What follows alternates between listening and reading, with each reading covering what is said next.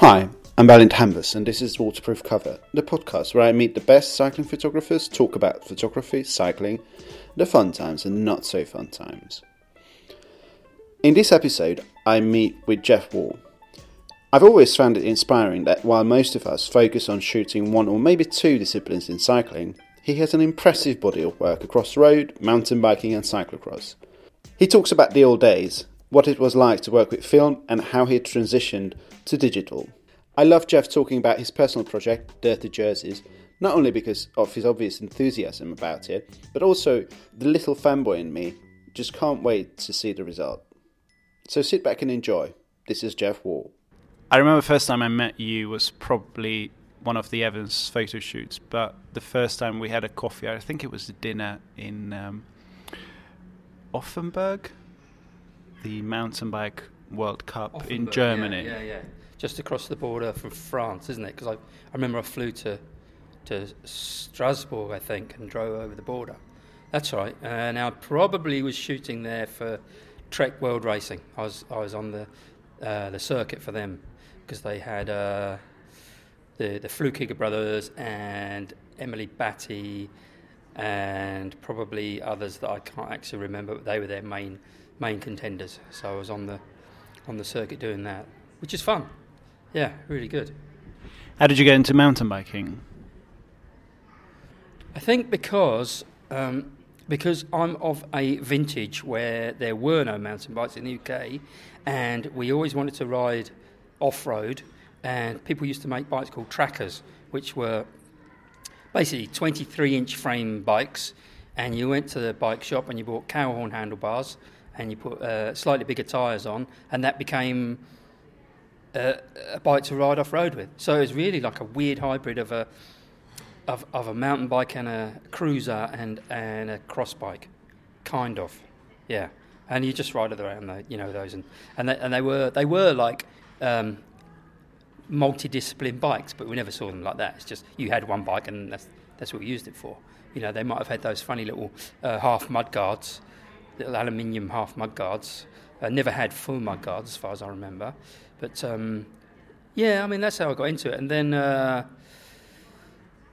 then I started working uh, as a journalist at IPC magazines, and there was an Evans Cycles just down the road. And I wandered in one day, and there was a row of Muddy Fox mountain bikes, and I just looked at them and said, "That is the bike that I've been waiting for someone to invent for years." And I just bought one, and and it went from there because as soon as I got one, I wanted to see other people who got uh, mountain bikes. You know, I'd already sort of started looking into it, and um, you know, I'd already, I'd already, I guess, started to to buy Mountain Bike Action magazine, seeing all these great bikes coming out of California, and the uh, the irony now is that, that if I had that bike that I first bought, now it'd be worth quite a lot of quite a lot of money, I think. You know, because they were sort of the the yuppie mountain bike of the UK, because actually they on the streets of London they were pretty common, but actually off road you didn't see, see many because it was it was people in town that bought them, and they were almost advertised that way. You know, they they had the uh, the poor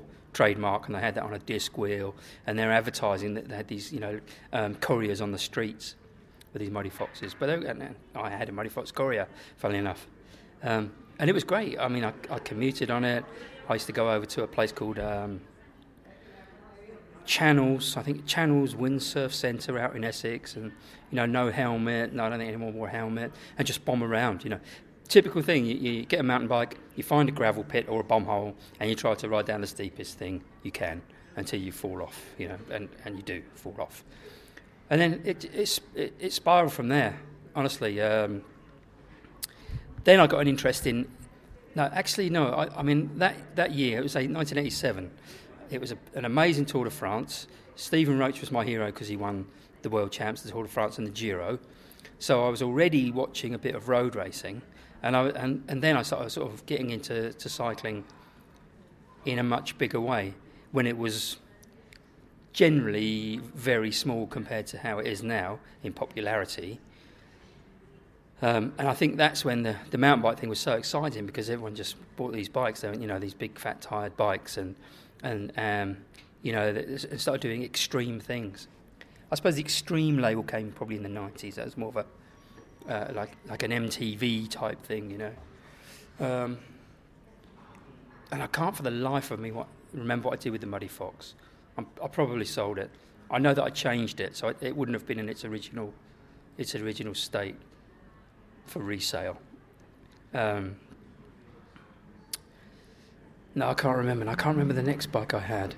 It could be actually that I started to get into shooting mountain bike races and eventually shooting mountain bike races and tests for uh, magazines. And then I'm, I, am i am pretty sure a few bikes came my way. So I don't, I don't think, I can't remember a, a, a bike I actually bought after the Muddy Fox. I did buy bikes. I just can't remember. I can remember one. I, I bought a Foes LTS long travel system from Brent Foes because I've been to Interbike and I'd seen Brent Foes and I really like this bike. It's an amazing looking bike and it had six inches of suspension travel at the back, but you couldn't get a suspension fork to match the back. I think the longest travel you could get was a three inch travel fork, so it was horrendously, you know, um, out of balance. But it looked fantastic, so I didn't really care. You know, it's like it was it was the bike. I had bikes in between then. Actually, I think I had, I had a, a Marin Bear Valley, which that's the bike that I actually raced. Uh, did my first my first proper race, I guess, on that, and then I raced lots of Essex Winter Series, you know, in, in horrendous snow and ice and mud, and I actually loved it because I really like cold weather. I really like it that a lot of people g- gave up, and I don't know. I've got this thing about just just I don't I don't really suffer that much from cold, so I really love doing the Essex Winter Series. Um, and I was I was taking pictures at the same time, and I think sometimes that, that, you know maybe I should have ridden less and taken more pictures, but that's that's how it was. You know, I was I was like a, I was always a journalist, but then I became a mountain biker, I guess. Yeah, but at that time, you know, it was, it was very split. It was very sort of um, I'm a mountain biker. I've got hairy legs. You know, you're a road guy. Uh, I think they used to call them roadie stiffbacks because they was doing this time trial and they had a hump on their back from doing their time trial position. Um, you know, I don't think there's much of that anymore. I don't hear much anymore, but certainly at that time, I think that was because they, they said, oh, mountain bikes will never catch on. It's an overgrown BMX. Well, actually, it caught on in such a way that a few companies missed the boat, certainly in the UK. You know, they, they just never caught up, you know, which is interesting and I don't, you know, I don't, they will, never will catch up. Yeah, it's done. Yeah, naming no names, but we know who they are anyway. Yeah. So, you talked about your times at IPC. If you can, you go back to, to the time how you started, yeah. how you became a photographer. Yeah. What what did you do before that? So yeah, just just tell me about that. Right. Um, Well, I when I was at school, I was I was good at art, and that was my my, my strongest subject, and um, I was always into drawing and painting. And I left school, and I went to art college, and I and I wanted to draw and paint, but you, you know they said, well, the only thing you can do with that is to be a fine artist. But the, the only fine artists I knew that had jobs were teachers, and I didn't want to be a teacher. There's no way that I could be a teacher. Um, and concurrently, I was drumming in a band. And the band happened to sign a record deal with, with Epic Records, and we recorded a single, um, which sold about fifteen thousand at the time. It was getting it was getting airplay every day for about a week on Radio One, and I really thought this is it. I'm I'm set up for life now. Of course, the fickle public didn't buy any more, and so I had to find a job. And um, I thought, well, what do I what what am I good at? I thought, art. That's what I can do. I, I, and English, I'm, I'm reasonable at English, you know. And at the time, I'm really, I was really into angling. And so I just wrote letters to all the angling magazines. Eventually, I got a phone call from one of them, just up the road here from where we are. Said, "Could you come in?" And uh, I did this interview. And they said, "Well, we don't really need any artists, you know, but if you can write and prove yourself, we'll take you on." So I got a job there. And then the, the, the first thing they did is, is they showed me this filing cabinet full of Nikon FMs. I think they were FM, yeah, FM cameras, really nice cameras. And they said part of being a cub reporter is you have to go out and take pictures. And I really loved it. I loved the fact that you know you could take a picture and it's much quicker than than uh, interviewing a guy and, and, and then writing, you know, eight thousand words and filing them back to a news desk with a picture. It's like bang and it's done. It's, it's such a good feeling. And I just kept going, and that that interest, the, the, the photography side of it seemed to take over, and, it, and inevitably, I started photographing different things out outside of fishing. Basically, I think anything people get a camera and they, they photograph everything, not, and then they tend to zone down and specialise. Um, and, and, it's sort of quite hard to open it out and get that back again. Uh, but I used to, I remember I used to take my rolls of film in on the Monday, I think it was, and then there'd be, uh, I don't know, you know, 20 frames of fishing, and then the rest would be something I'd done. And because it, it, was all on the same roll, it would go to the developing house and come back on a can- contact sheet, and I'd just mark up the prints that I wanted for myself, you know, just skimming off my little perk of the job. Um, mostly we shot on black and white. If there was any cover or anything like that involved, it was always a transparency film. So I think that using a manual camera and shooting on transparency film was a, like a really good grounding for for learning how the light works and how your camera meter works. You know, um, things that aren't well, they are important now, but not essential. You know, but with a tranny, it's it's a it's a it's a one-shot deal almost. You know, you can't change that. And from there, I worked until I just couldn't face it anymore. You know, I, I, sort of got bored of the. I was a pretty active guy, and and you know, and I just thought these fishermen are pretty sedentary. I, I don't really want to do this anymore. And the um, the magazine was on the same floor as uh, NME, and I was really into music. I thought my image, this image is wrong. They say, "Well, you work on a fishing mag." because I didn't look like, you know, I wasn't wearing, I didn't go and work in waders. I don't know what a fisherman's meant to look like, but I didn't look like one, you know, and I just thought, this is wrong. I need to, I need to do something different.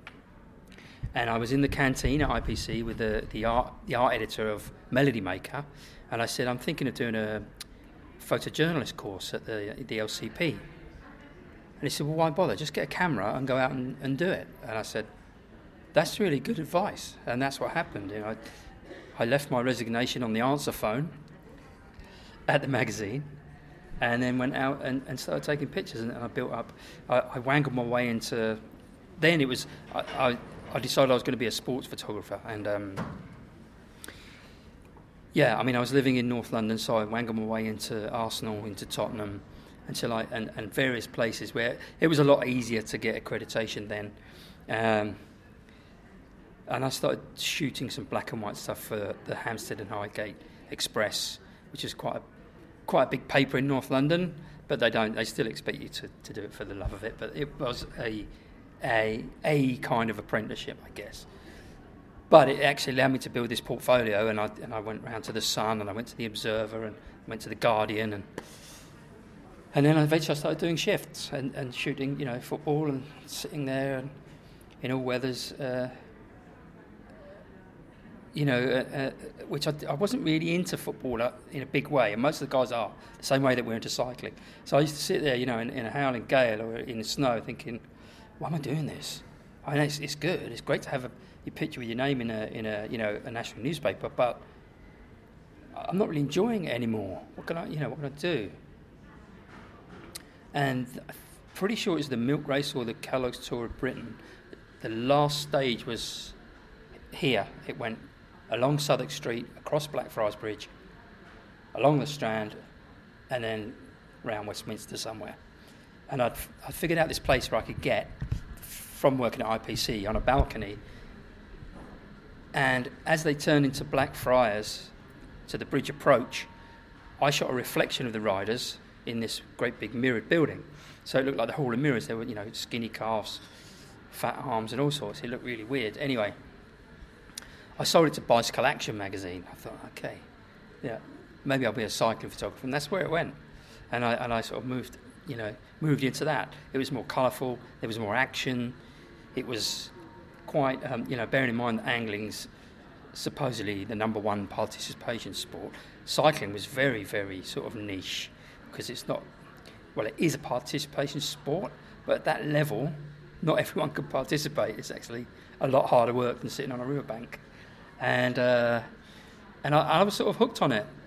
You know, being around the cars and the teams when they were signing on, and you know, um, coming to the start line, I just sort of was fantastic. I was, I was totally hooked. You know, I, went up and down the country. I, I, I take my cameras and just jump on a coach to get to Edinburgh. You know, just just to shoot the start and then go cross country somewhere else. Jump in the press van. Um,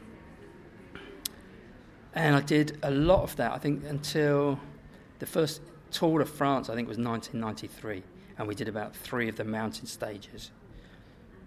Uh, and I was with a photographer called Mark Wallander, who was really good, but he's sort of well, he's disappeared from cycling photography. He became a car photographer. I think he crashed a Porsche, and I don't think it did his mind any good. So I, I don't know what he does. But anyway, me and him hired a we, we flew to Paris, hired a GTI, and and drove to the mountains. So it was like you know, it, it, was like photographers on tour. So we had a press pass in the car. There's no roadblocks. So we were just ragging this GTI around. It's just the best. It's like a holiday, really, a holiday with some photography. Um, and I've never been to the Tour de France before, so for me to see, you know, Miguel Indurain and Delgado and all those guys, Chiappucci, is sort of, wow, this is this is like I can't get any higher than this. This is the pinnacle of the sport.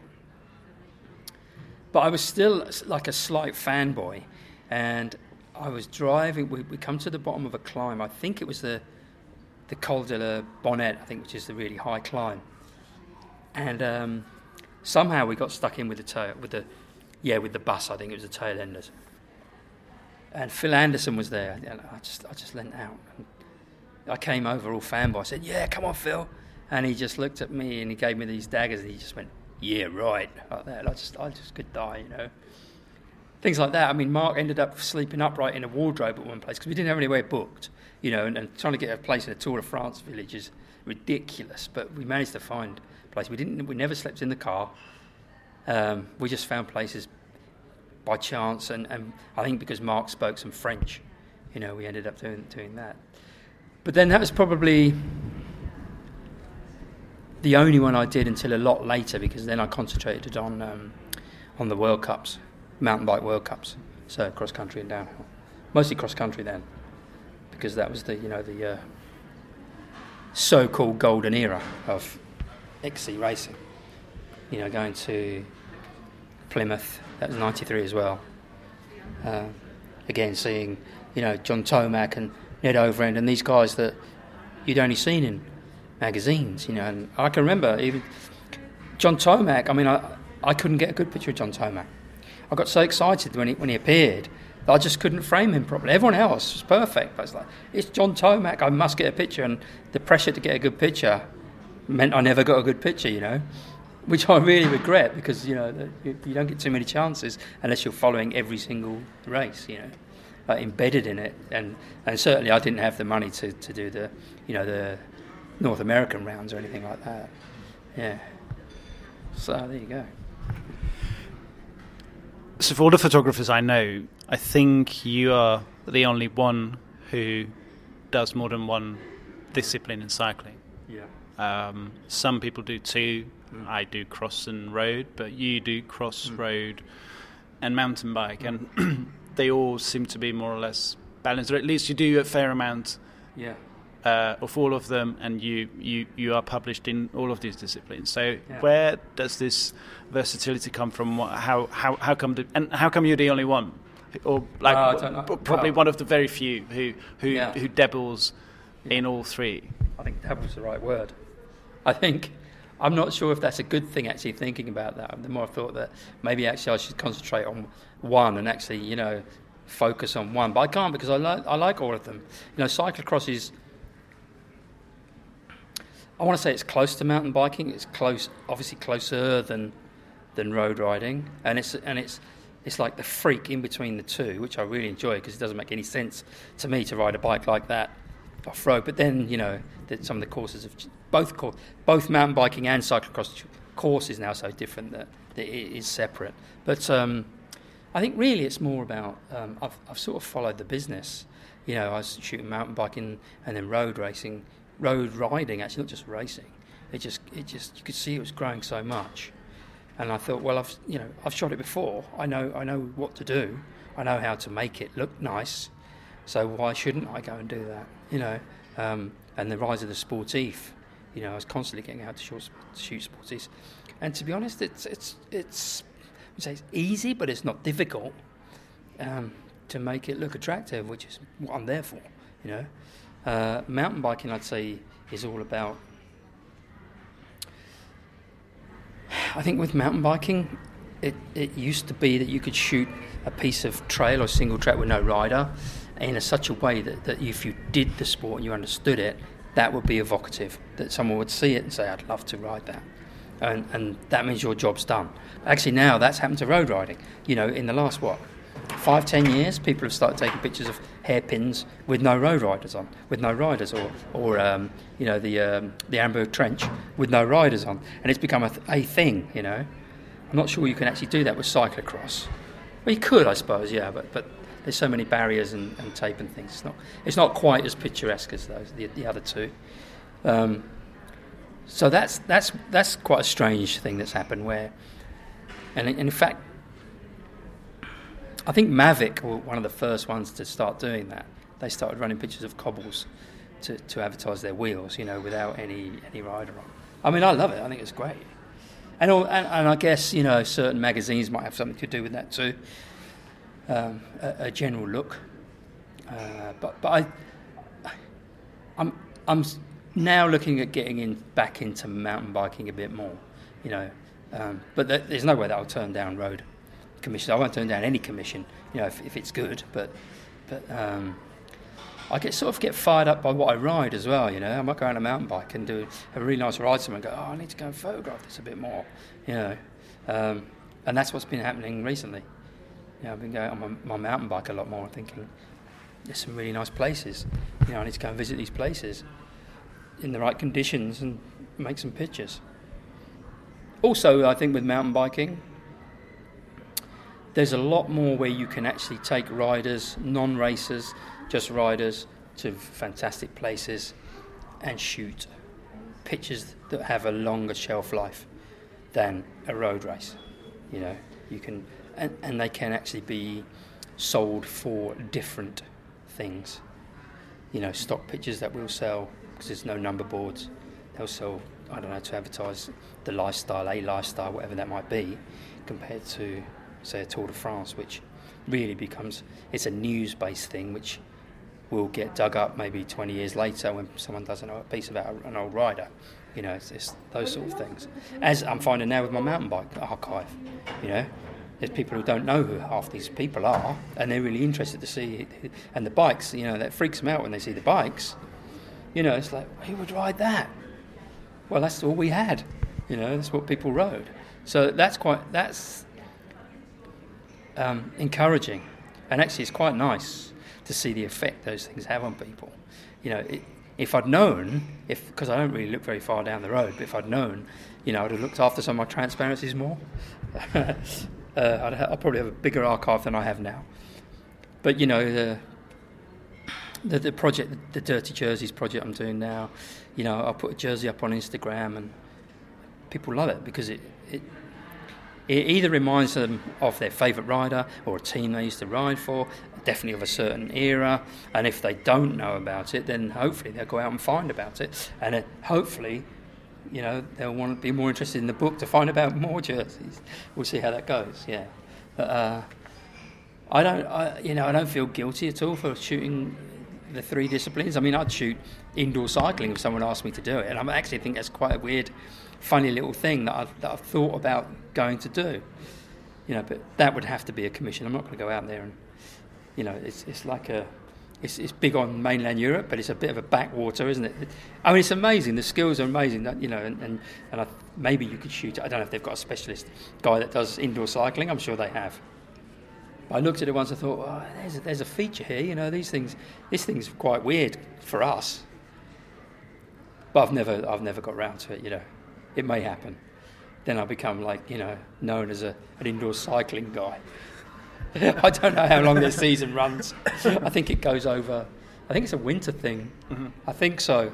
Do you know? No, I just I just sometimes look at these.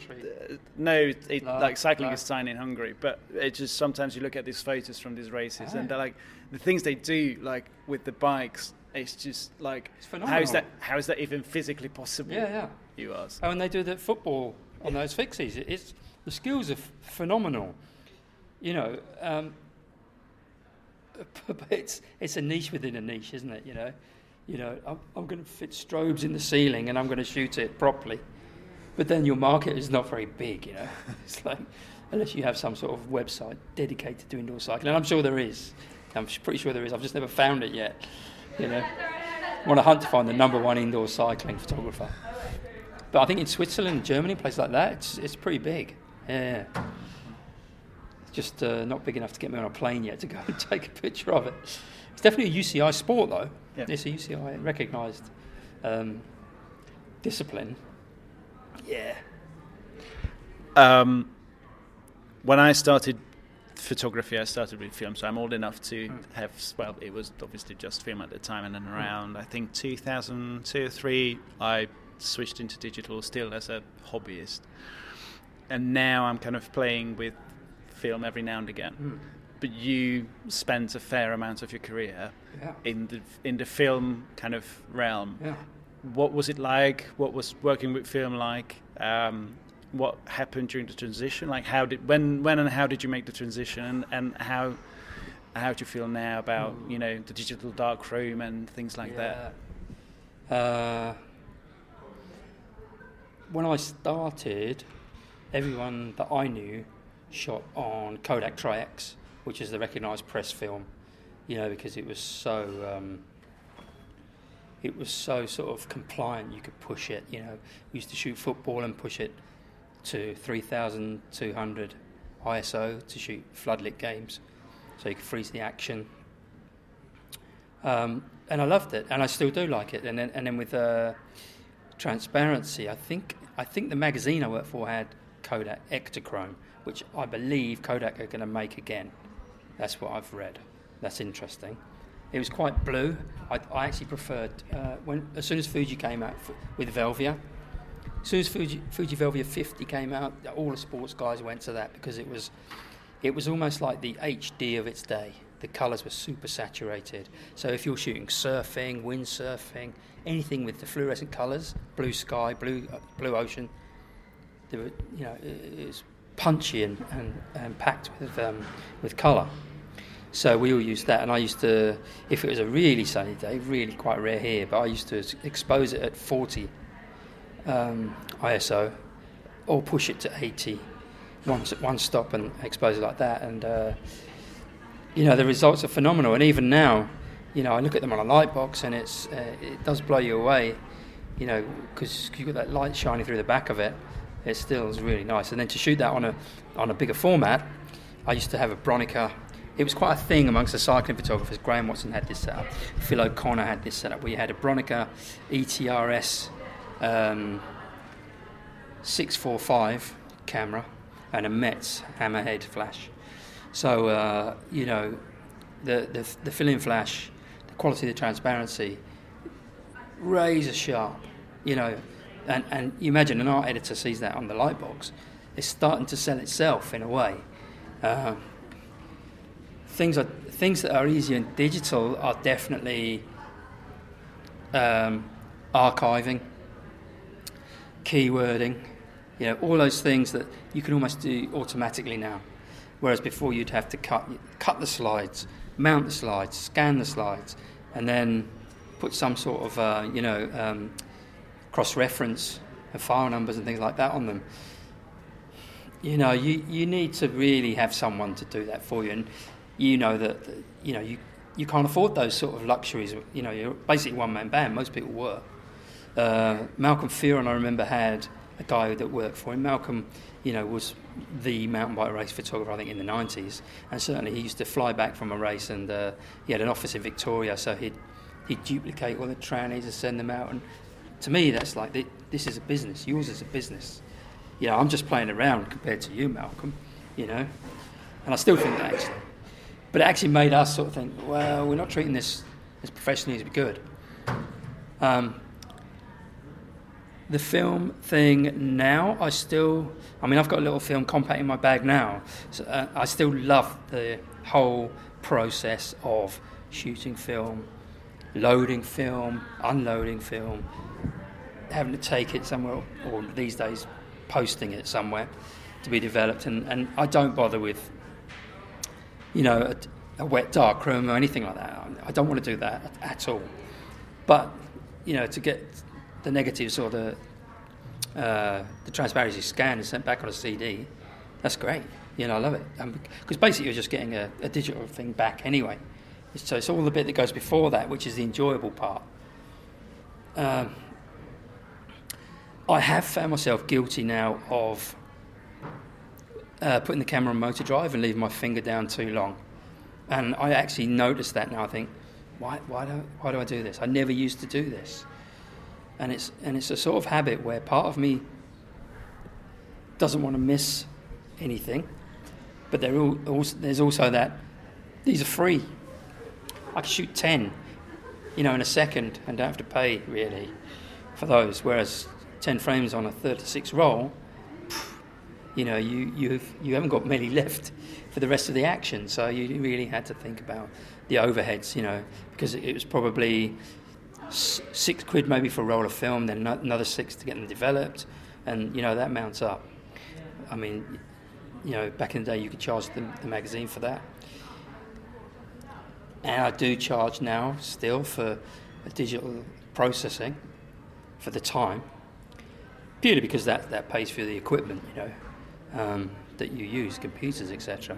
But c- certainly, I've had publishers that say, "But that's invisible. I've got a camera. I've got a digital camera. I'll just delete the card and start again." So yeah, but you're a publisher, you know. You're just it's your hobby. So there's a lot of sort of corners cut in that respect. Digital processing, I, I am quite guilty. I, I, do quite. I don't. Um, I don't use Photoshop. I haven't used Photoshop for a long time. So I do everything in Lightroom, and then it, uh, you know, I export it, and then that's it done. Uh, and I and I am a sucker for some filters and presets. You know, hands in the air, love it. I think everyone loves it, to be honest.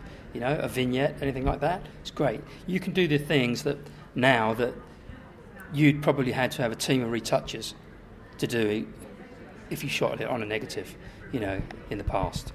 Um, and you know that all photographers like to do their own thing, you know. Um, just to keep it all under control so it comes out from you, you know. Conversely, I wouldn't print my own black and white or my own prints because I think that is a is a skilled job. it sounds that sounds bad, but, but I never print my own. I always, if I want to print for my portfolio, I'd let someone whose job it is to do that. Ironically, that, that when I process my own raw files, you know, I can do that. So I don't send them out for retouch or anything like that. They don't really need retouching, to be honest. It's, you know, in cycling, you don't you might clone dust spots out or anything like that. I don't do any major retouching or anything like that. No. Um, part of me still got a, a, foot in the press camp, so I do try to adhere as much as I can to the sort of original darkroom rules, inverted commas rules. But I realise it doesn't make much sense because you know I know people who who. Um, Sorry, what were these rules for the well, uninitiated? Un, you know, unwritten rules. I mean, say you will get a guy who manipulates a picture that he that might get published in a newspaper, or it might win a prize in a you know in a world press photo competition. Well, that's that's bending the story. If you're a photojournalist, you know it, it surely it has to be 100% the truth as you saw it. So um, I think the traditional rules were things that you would do in a darkroom, like dodging, burning, um, you know, vignettes and, and things like that. Uh, anything else, like you know, removing a, I don't know, a signpost or something, then mm, that's starting to get near the limits. But I do realise now that actually if, if you're in, in any field that the, the rules are pretty much forgotten, you know. I mean, some of the pictures you see, actually, the pro- my problem is now some of the pictures I can't believe, and I think that's everyone's problem. You see things and you think, actually, that's not, it doesn't look quite right anymore, and you've got this whole thing with Ultra HD on TV, and I look at it, and I think, well, actually, that doesn't look. That doesn't look real anymore. It's not how I actually see things. So what? What am I? What? What am I meant to be seeing? I don't understand. My eyes see things outside that aren't Ultra HD. You know. Um, and everyone is a part of that now. You can't, you know, we can't escape that. Um, and that will just keep. I want to say progressing. I'll say that will keep changing because it, you know, it's not necessarily progress. Uh, it's interesting though. You know, I mean, you know, um, you've done a podcast with Benedict. You know, Benedict shoots for Rolls Royce. Car photography it's not the same as press photography. You know, you, your job is to make them look as, as nice and attractive as they as you can. Uh, with cycling, I think you know, I, it, for me, it's it, I go as far as filters and nice presets and things like that. that that's where the, the line is drawn. Yeah, but certainly, I mean, there, I know that there are people who you know do comps. They'll comp a picture, you know, uh, onto a background and things like that. But that's more. Uh, uh, it's like advertorial. To me, that's more advertising photography, you know, um, than pure reportage. But the lines are getting so blurred now. It, it's really hard to tell anymore, you know. I just think that I, I do my thing and I have a certain set of my own sort of rules, you know, um, that I apply. Then everything else is out of my control, so I don't really bother about it too much. Uh, certainly in, in bike racing fields, it's pretty straight down the line, I think, you know, cyclocross. I mean, also that the deadlines that some people have if they're shooting uh, races as news, they don't have time to do those those manipulation things, do they? You know, you can't you can't s- start you know changing a guy's kit or or wheel decals because it's got to be there. It's got to be online. You know, within seconds after you've pressed the button. So, yeah. I don't know. It's it's just a bit funny the way things have changed like that. But you know, I'm I'm sort of neutral really. I, what I don't want to do is sound like an old whinger. That is much better when we were shooting film. It wasn't better. It was just different. You know, the point is that it's still a box. It still records light. Still records. You know, uh, the composition is up to the photographer how he works with the lights up photographer, so the medium really doesn't really matter.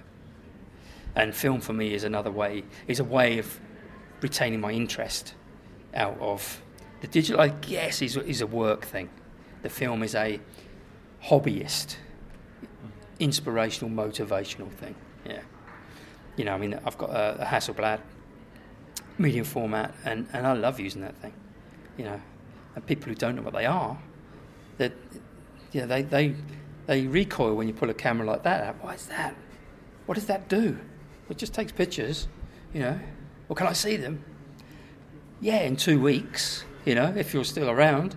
But you can't look at the back because you won't see anything, you know, which is quite nice. It's, it's quite nice to have that um, that slight feeling that, that you may have got it, you may not have got it. You know, you don't know. You never knew really if it was going to be pin sharp, some of these things, like a sprint, you know, especially before autofocus.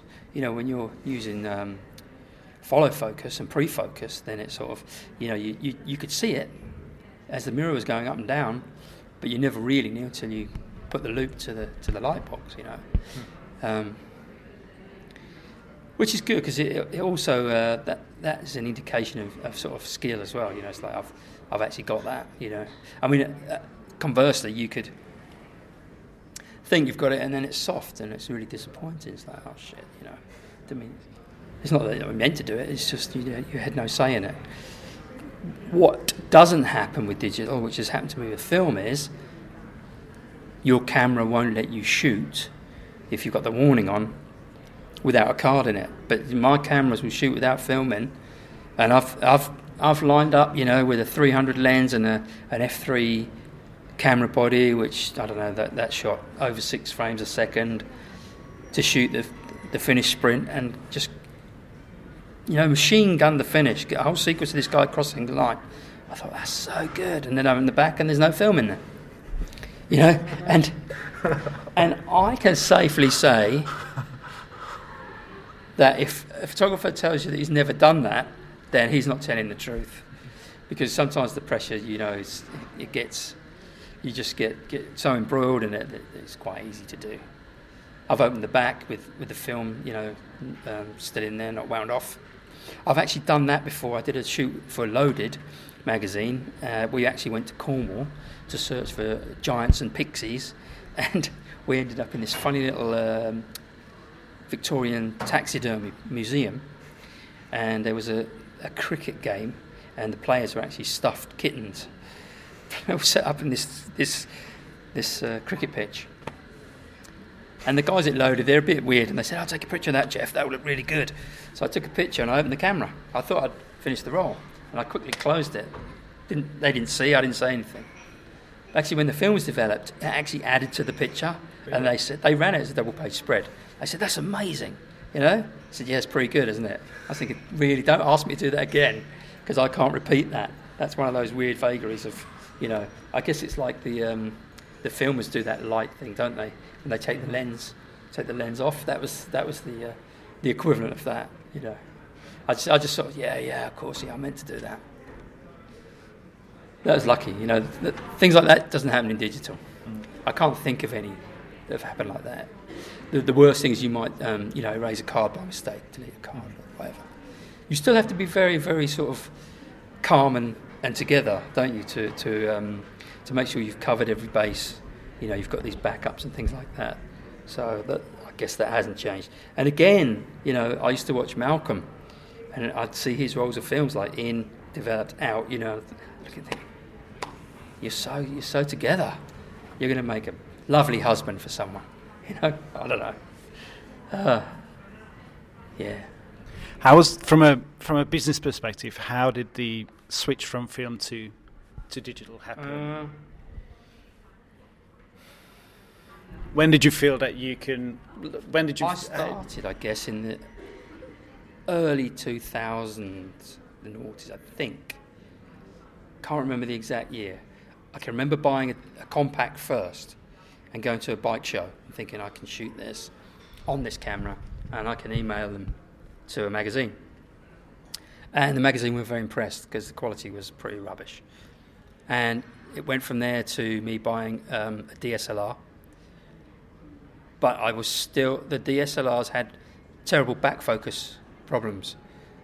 So I'd take a film body and a digital body, and depending on who the rider was, I'd decide do I want it do I want to, to gamble on it shooting through, or do I want to actually nail him with the, with the film?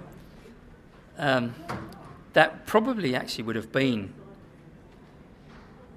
Yeah, I can remember doing that at Kaprun, so maybe 2002, I don't know, 2000, yeah, maybe 2003. Um, and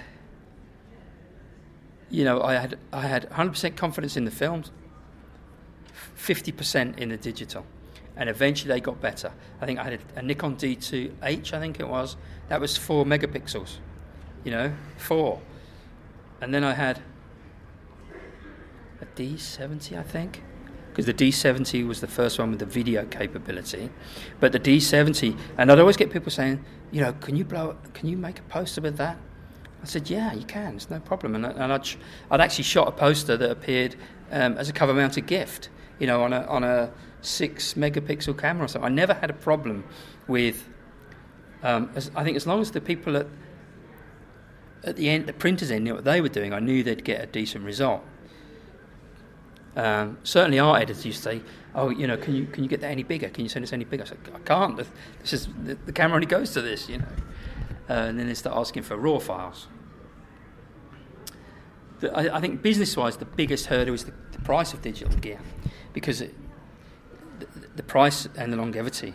Because my my Nikon F5s film bodies, which are the last ones I used, are probably still going somewhere. Probably. And if they'd be looked after, I'd say definitely still going somewhere.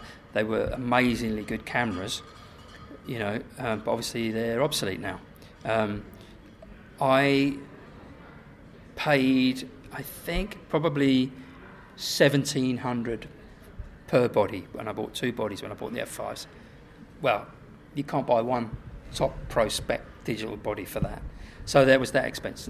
So not only did you have to have, you know, a, a digital SLR top spec or high spec, and then you know, no photographer likes to go out with one body because it might break or get full of water or whatever. So you want a backup. So that's two. And then, you know, all the lenses fitted up to a point because you had the DX um, crop. So some lenses I had to replace with the DX lenses. And then the, the extra part was, of course, the computer equipment at home.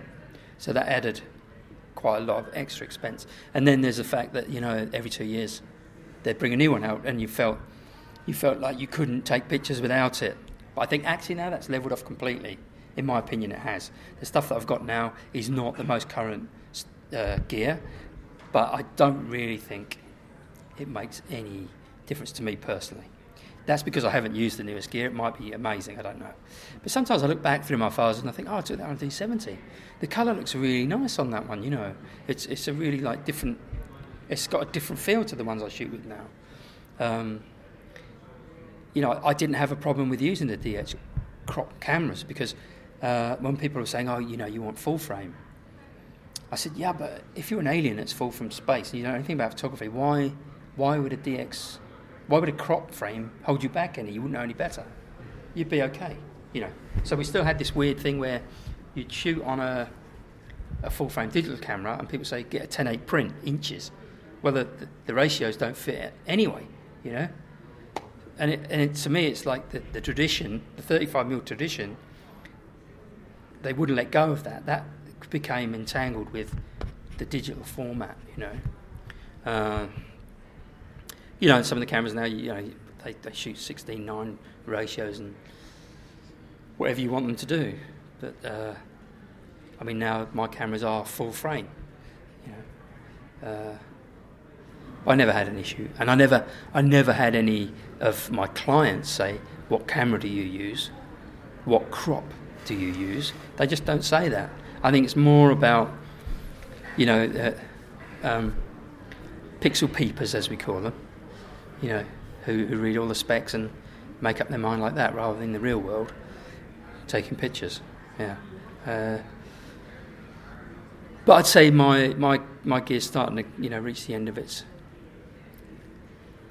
probably it's got another year and I will actually have to uh, upgrade into these latest ones. But it hurts. It's a lot of money, you know. Yeah. You briefly talked about your uh, Jersey project. Mm. Tell me more about it. How, where did the idea come from? What is it about? Mm. Where it's going to go? All right. The, the Jerseys project is called Dirty Jerseys. It's about um, mountain bike jerseys, their, their design, their, the artwork uh, from, well, it started off with traditional, uh, what I call cross country jerseys, which are short sleeve jerseys, because in that time that's all that was available, because it had spilled over from the road. That was traditional lycra uh, clothing. Then I went to Italy two years ago, and I was trying to. I was talking to this guy who had a Yeti about John Tomac, and he said, I don't know, who, who is John Tomac? And I went, oh, of course, there's some people that don't know who these guys are, and there's no reason why they should. I need to open this thing right out. So, so the Dirty Jerseys now is everything from the. Um, and, sorry, I'll just go back. It will be a book about um, classic jerseys. The the idea is that it will be a jersey worn by a certain rider, and what happened the day the race that they wore that jersey. It'll be a story um, about that with other details from sponsors or other riders. Um, you know, a, a, book of short stories, basically. Um, in theory, interesting stories. Um, and there'll be groups of. I mean, some of the jerseys are whole groups, so there'll be a spread of different, uh, the different uh, progression through the jersey design, etc. Um, and it goes far, far back as the earliest one I've got is Ned Overend the USA World Championship winning jersey because pre 1990 there was a World Championship in USA and a World Championship in Europe. Um, and I've got Tim Gould Hill Climb World Championship jersey, which you know they don't do that anymore. I just think the, the World Championship was a good thing to tag on for the winner. Uh, right up to now to uh, Rachel Atherton's jersey from her amazing season in 2016. I've got Bernard Kerr's jersey when he won the Red Bull Hardline. Um, there'll be a, a, feature about skin suits because everyone mocks skin suits, and I've got some, in my eyes, amazing, in a lot of people's eyes, hideous skin lycra skin suits, you know, which were, but they're of their time, but actually, you know, that they are uh, probably the fastest thing you could wear to go downhill, you know, and some of them they do they do look fantastic and I still I still love looking at the riders wearing because it's just you know a, a, burst of colour. They look really good. They look really businesslike in my eyes. Um, so the plan is to do uh, 100 riders. Uh, probably got three quarters of the way there, two thirds, three quarters of the way there. There's some that I'm still trying to, to nail down. Tomac is one of them. Tinker Juarez, I'd like to get something from. Uh, uh, some of them, like I was saying, uh, Cedric Gracia had the, the muscle suit, the same as Cipollini, because they were both Cannondale, Saeco. Um, but he's auctioned his off. And Caroline had one too, Chausson, she had one too, but I don't know where hers is. And Philippe Perakis, remember Philippe Perakis? Philippe Perakis was sponsored by Dainese.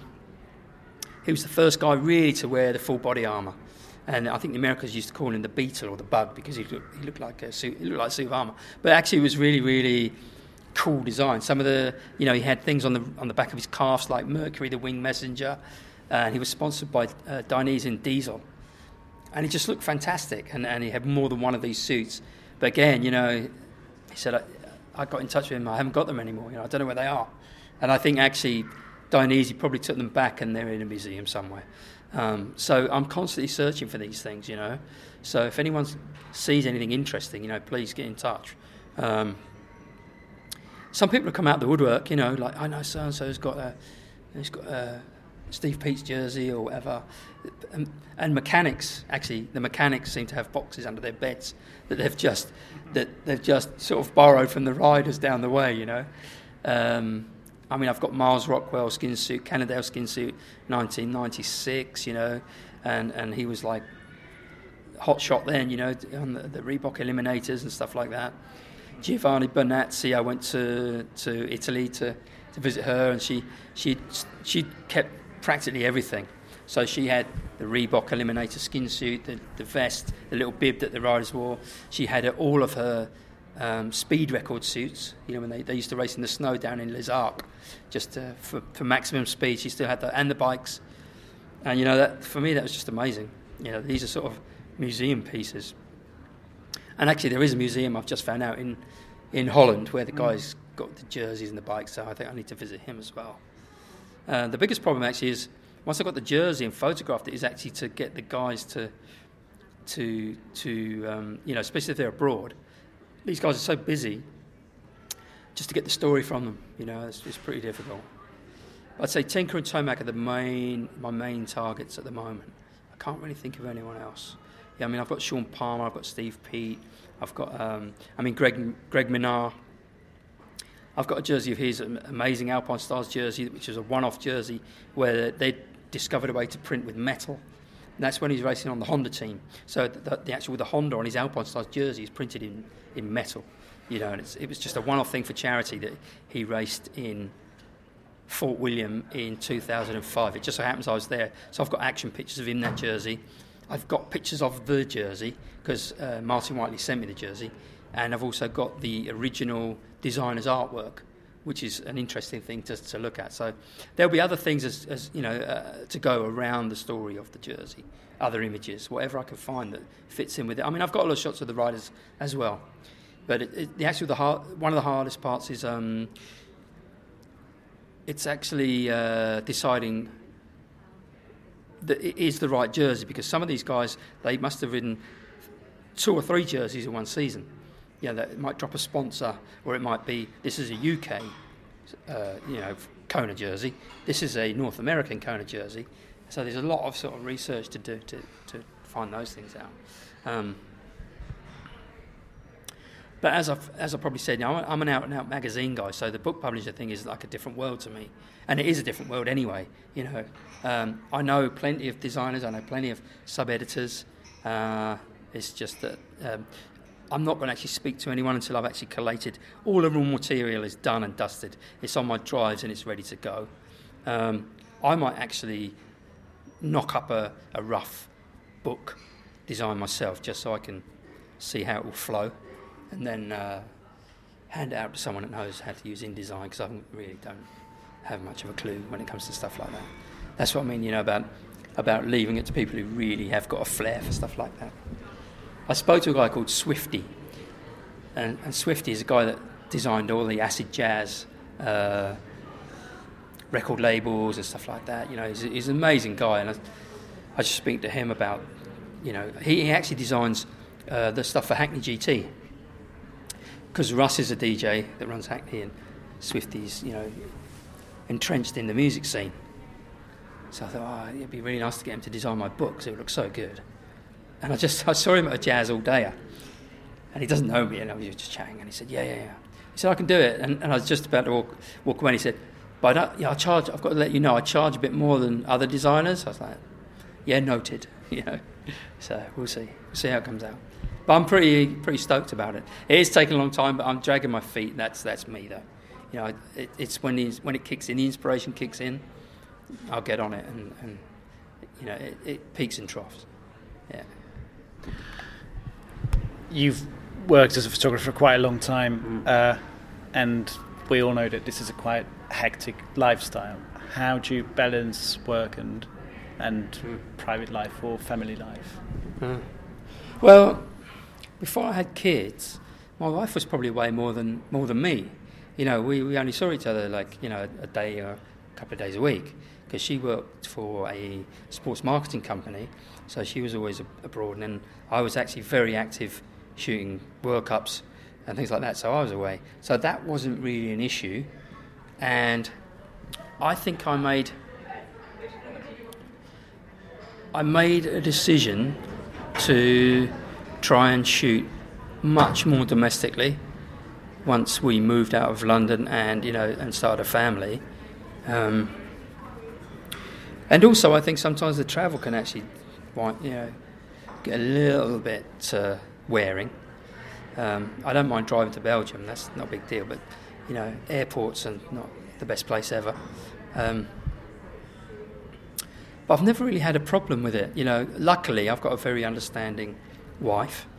Uh, and I don't, I wasn't away from my children that much as they were growing up, you know. And other guys, I mean, I think more, um, you know, you get press guys who, who might go to the Middle East, or, you know, and they're there for months on end, and then that would be a, a Skype or a FaceTime thing. Well, I, I'm not away for stretches at a time. Probably, probably a week, two weeks would be the maximum. So it never became a real issue. You know, it, it, never became a thing we disagreed about. So, yeah, lucky. What are you afraid of?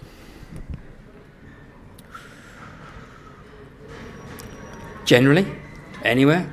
In the realm of photography, realm of photography? Or, or, or business and or you know well, the whole, guess, kind of whole thing. Yeah, yeah. I think I think for me, and I can see it. It's it's you become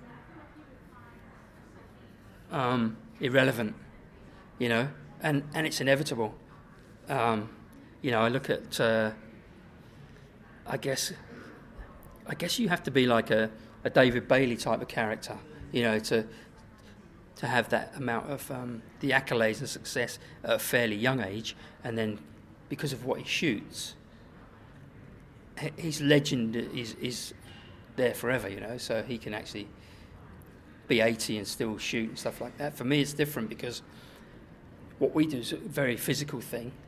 You know, I, I can't run up and down a mountain with a backpack on like I used to, and I'm not sure now I want to. You know, um, so it's more it's more that when you know that you can, you know that you can still get the images and you still have the ideas, but other people don't really know that because they judge you on how you look.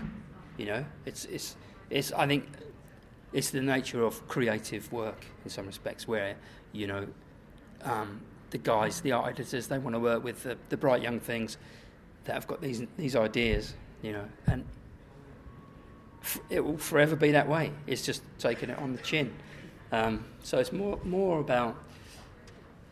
It's not a fear. It's more of a a realization that the inevitable will happen. You know, um,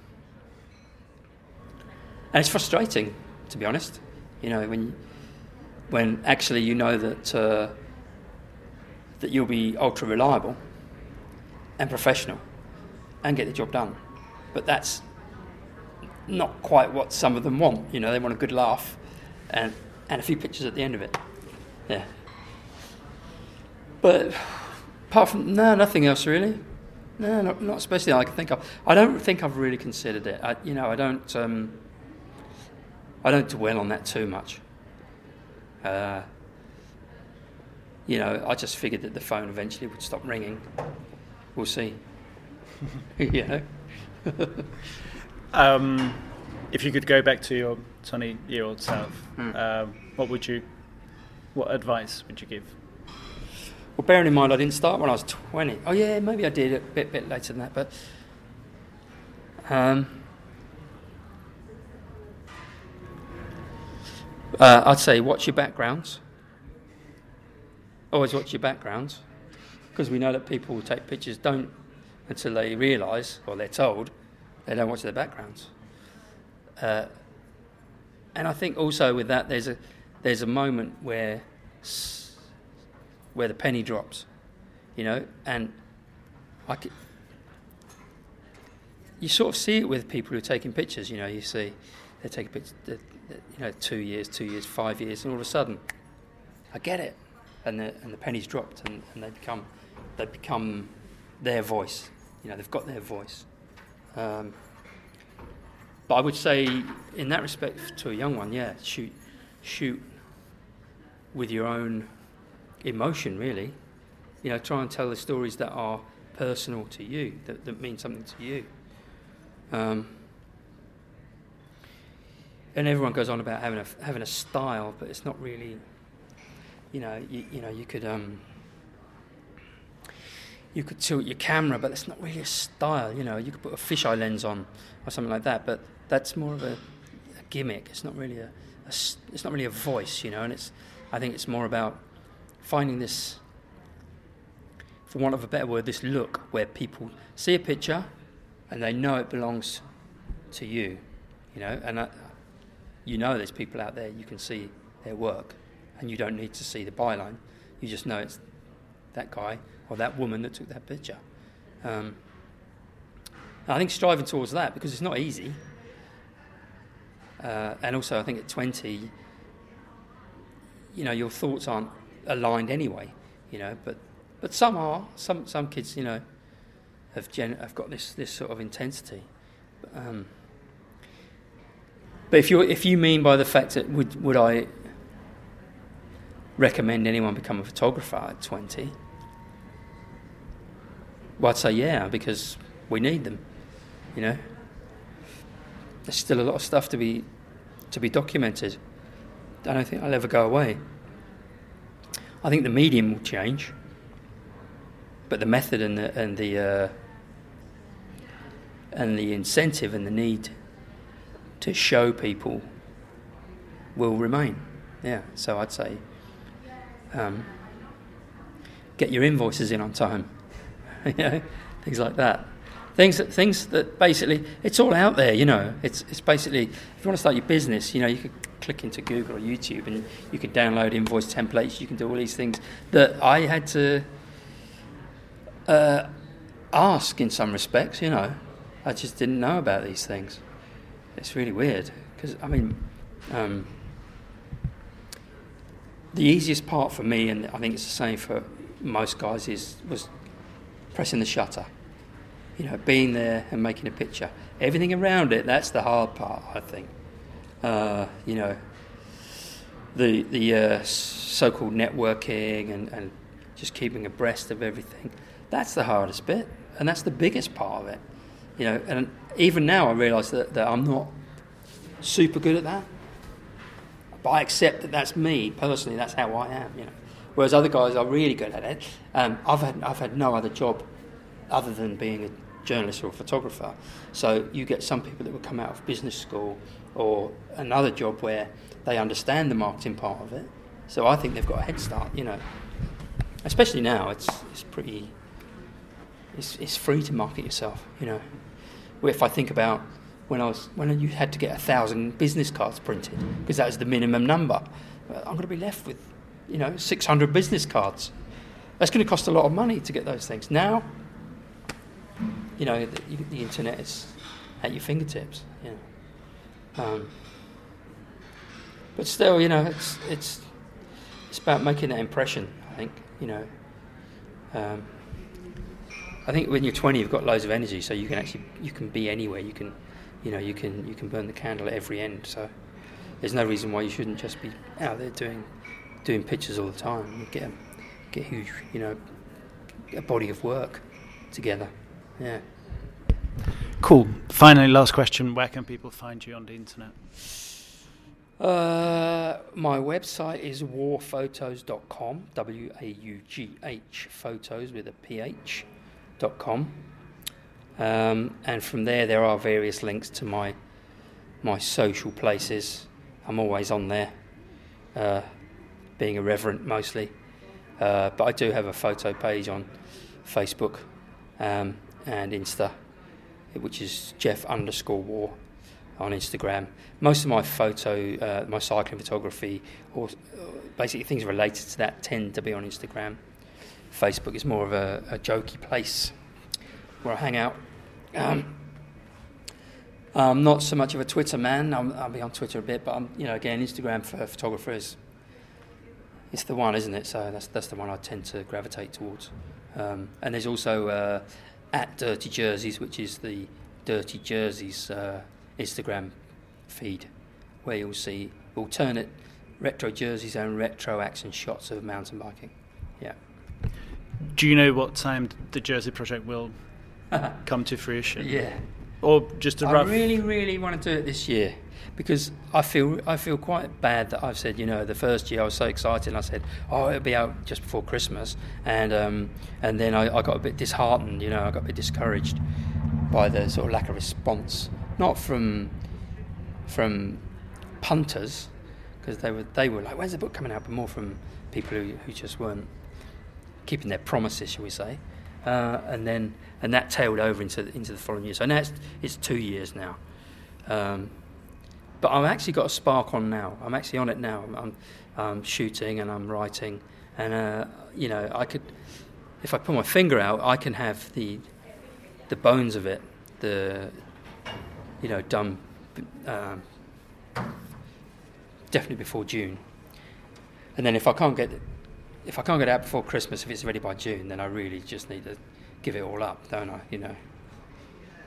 Uh, but I'd say, yeah. I mean, I'm looking at realistically August. I'd say, yeah. Thank you and good luck with the book. Thank you very much indeed.